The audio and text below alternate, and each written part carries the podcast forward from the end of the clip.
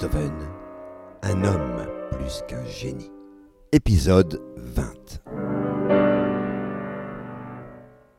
Délivrance.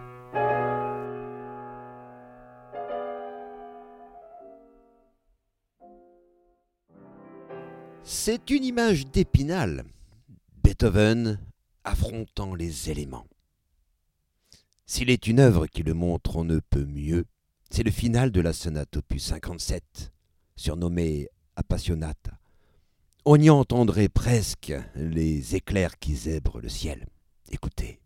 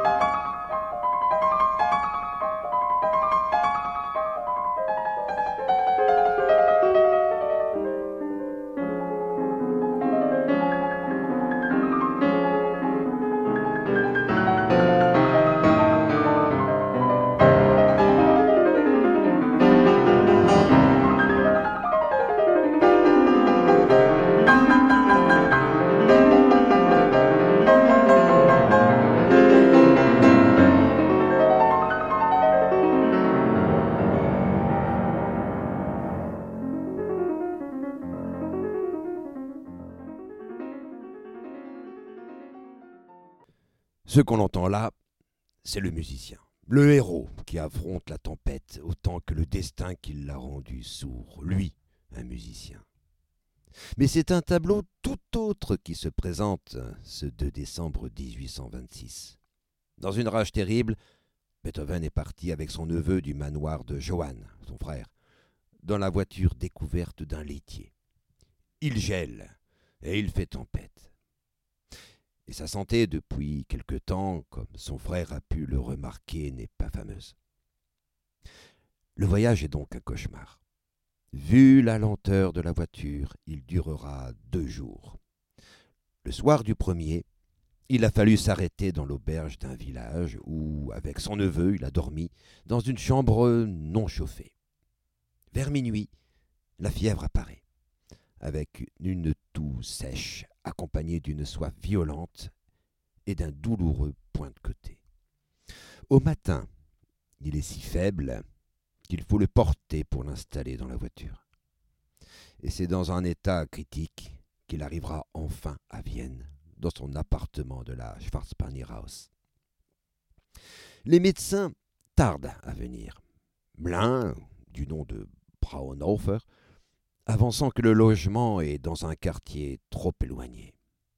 L'autre, qui s'appelle Stadenheimer, promet de venir, mais ne vient pas. Ce n'est que le 5 décembre que le docteur Wavruch, alerté par Holz, vient au chevet du malade. Et il le trouve dans un état pitoyable.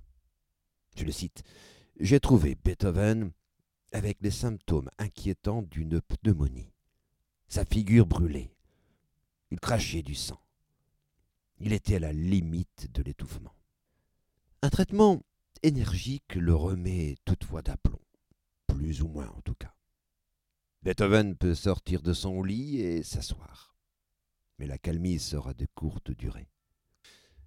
Le matin du 10 décembre, Pavrour le trouve au plus mal. Tremblant et frémissant, il se tord de douleur au ventre et ses pieds, qui jusque-là n'étaient que légèrement tuméfiés, s'enflent de façon inquiétante. Selon le médecin, Une violente colère, une affliction profonde, causée par un acte d'ingratitude à son égard et une humiliation imméritée sont la cause de cette rechute. Curieuse analyse tout de même, beaucoup trop précise quant à la cause de la rechute pour ne pas être suspecte. On se demande bien comment, en vérité, Vavrour a pu localiser cette cause avec de telles précisions de facture psychologique. Une ingratitude, une humiliation imméritée, une colère. Tout cela ne peut provenir que d'un discours qui lui a été tenu.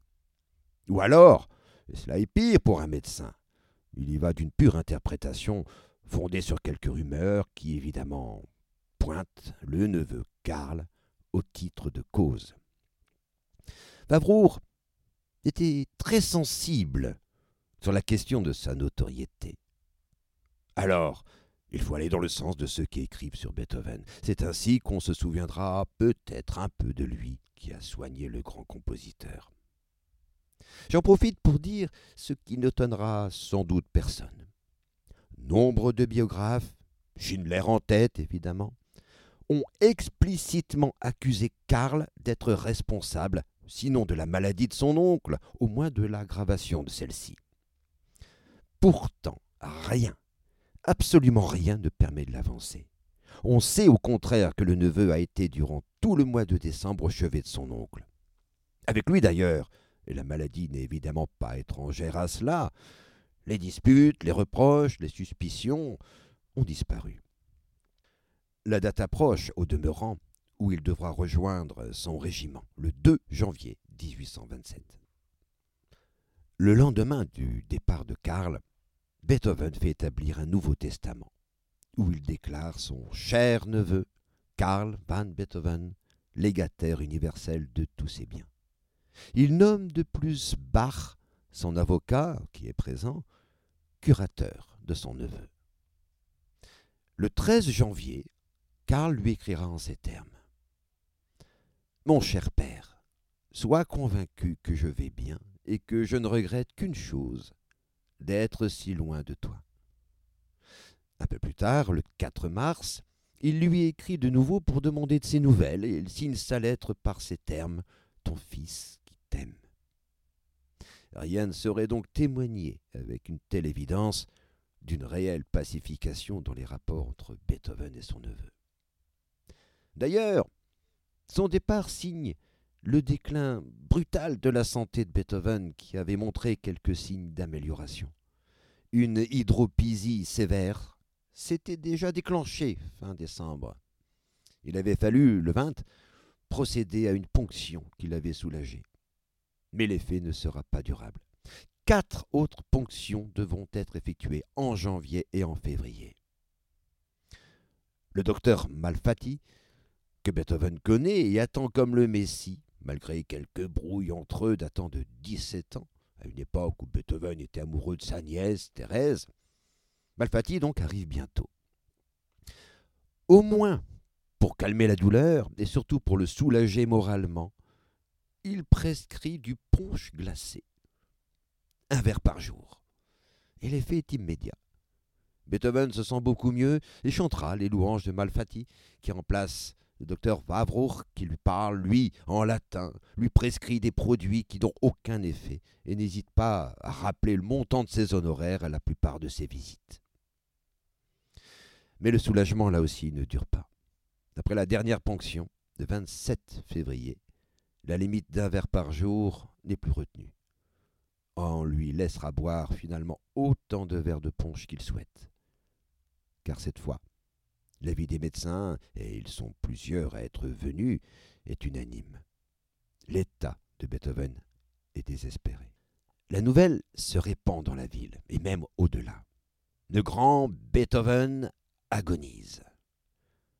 Dès lors, les marques de sympathie se multiplient. Ses vieux amis lui rendent visite. Le baron Pascalati, son ancien propriétaire qui gardait toujours un logement libre pour lui, lui envoie des desserts viennois. La Société philharmonique de Londres, sachant ses difficultés financières, lui verse cent livres sterling pour qu'il puisse se procurer ce dont il a besoin pendant sa maladie. Et des scènes émouvantes ont lieu. Un jour, Ludwig Cramolini, un chanteur, se voit demander par Beethoven de chanter pour lui. Cramolini propose de chanter Adélaïde, un vieux lied du maître qui l'a fait connaître dans le monde des chanteurs. Mais dès qu'il commence à chanter, l'émotion l'étreint. Sa gorge et son gosier se serrent d'une telle angoisse et d'une telle émotion qu'il doit s'arrêter. Beethoven demande alors ce qui se passe. Et Schindler lui répond par écrit la raison de cette interruption.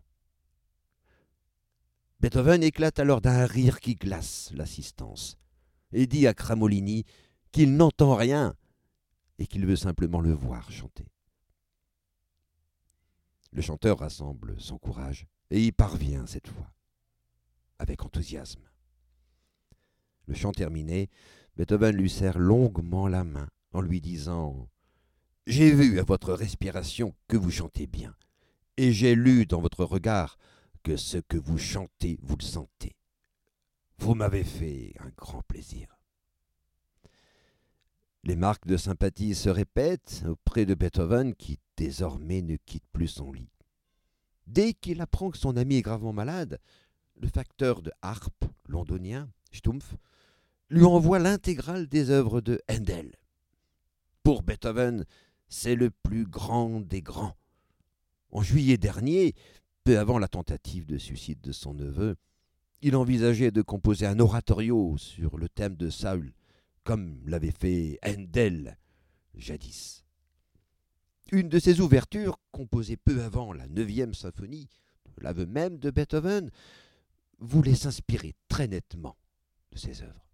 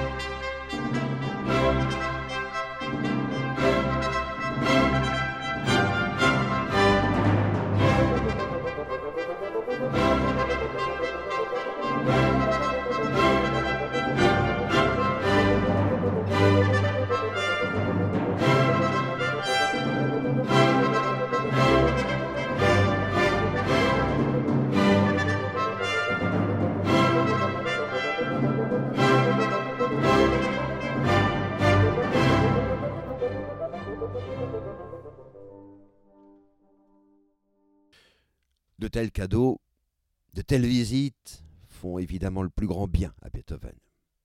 Mais son plus grand réconfort ne se trouve pas là. Il a les traits d'un enfant de 13 ans. Il s'appelle Gérard, et il est le fils de son ami de toujours, qu'il connaît depuis son enfance à Bonn, Stéphane von Breuning.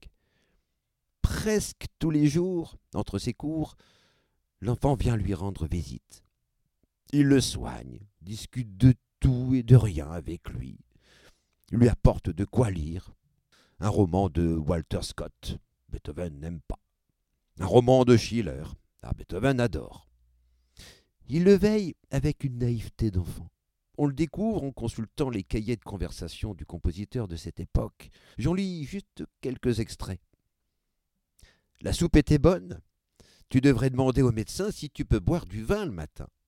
Je vais t'apporter un produit pour chasser les punaises de lit qui t'empêchent de bien dormir.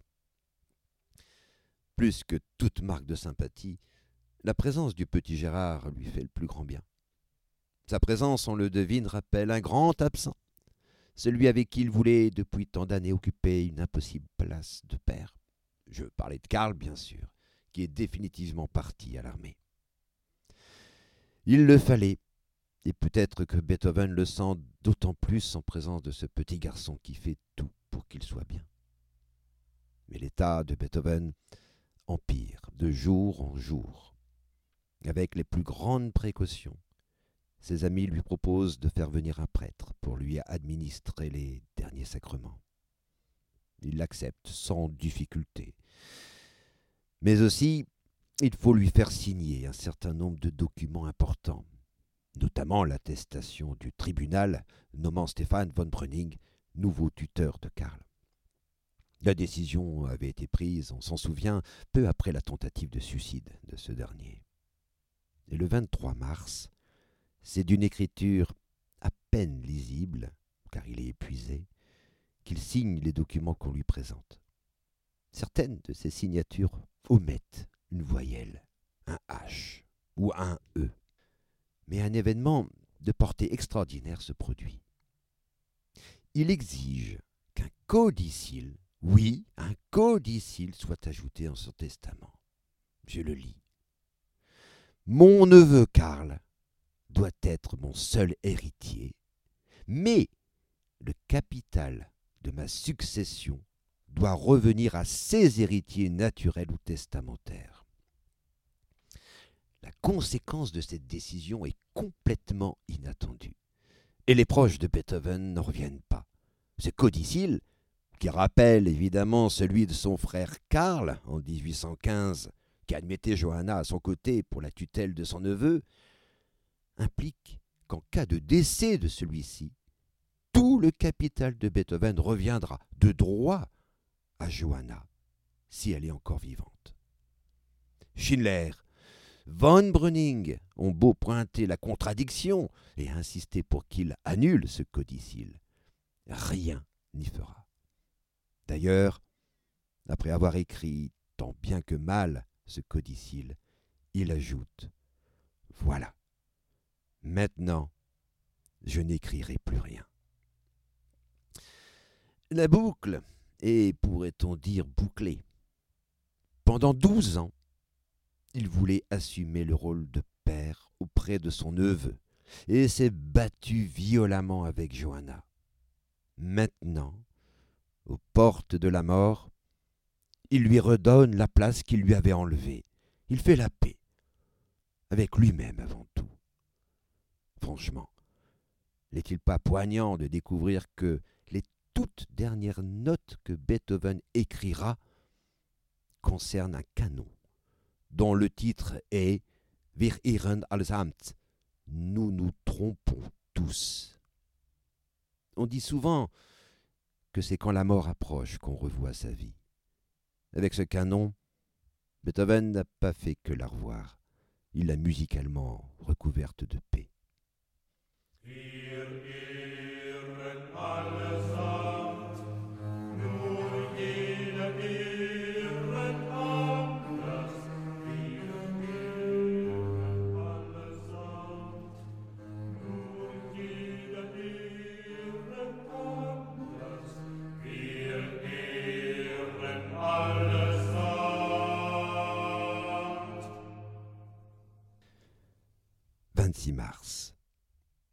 Depuis l'avant-veille, peu après avoir rédigé ce codicile, Beethoven lutte avec la mort. Dans le silence respectueux de ceux qui le veillent, on n'entend que sa respiration bruyante, avec des apnées de plus en plus longues et fréquentes. L'après-midi avance. Gérard, l'enfant qui vient le voir chaque jour, doit partir. Il est 17h15. Son professeur l'attend à la maison, juste en face. C'est l'heure de sa leçon.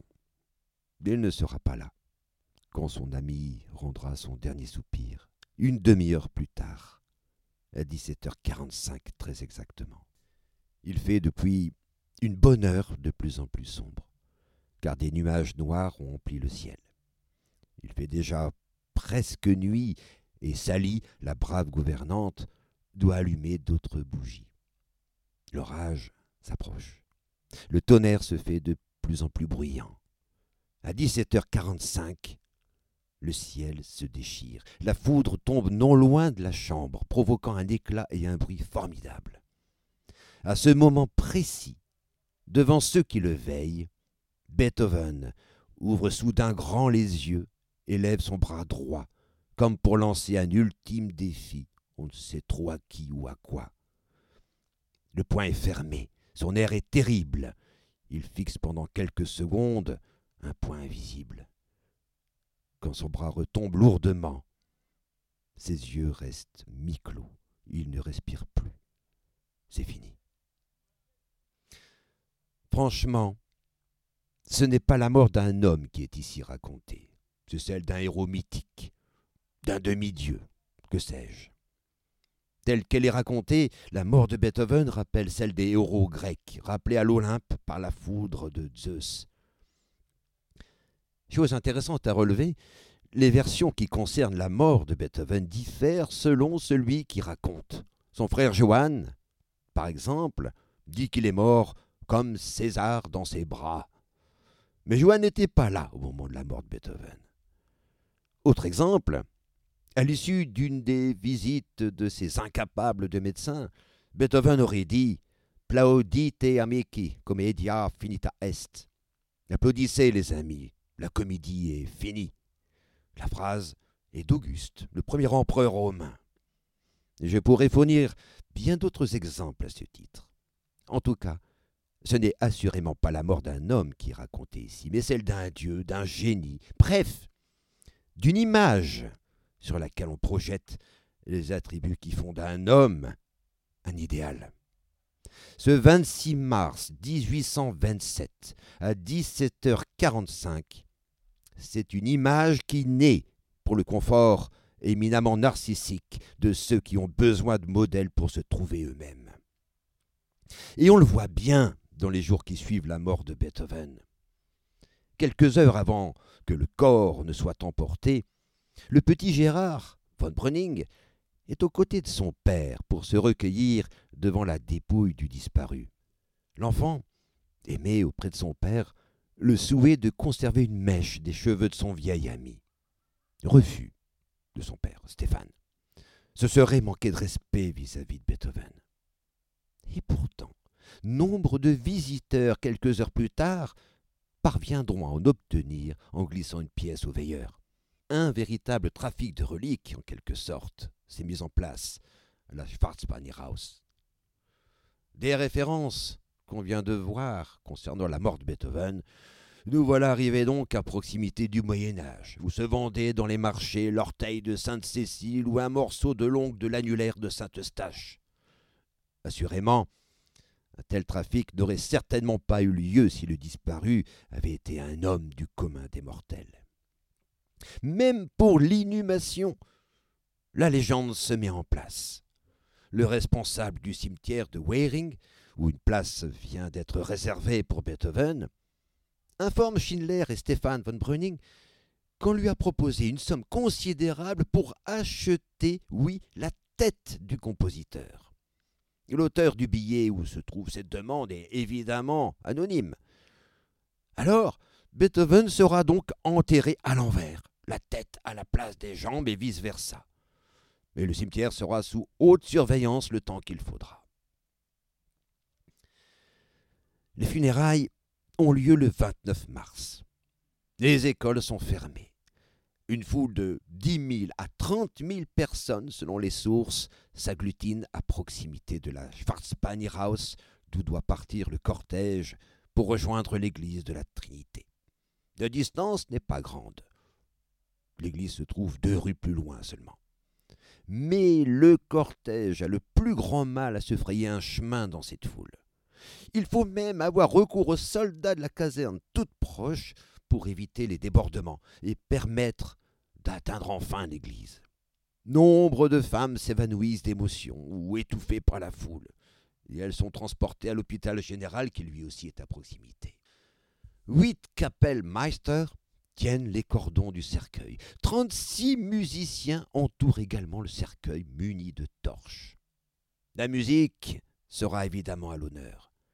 Le cortège sera donc accompagné de deux de ses compositions, à savoir deux équales sur les trois qu'il a composées, sur lesquelles von Seyfried a mis les paroles du psaume 51 de l'Ancien Testament, le troisième verset pour le premier et le quatrième pour le second.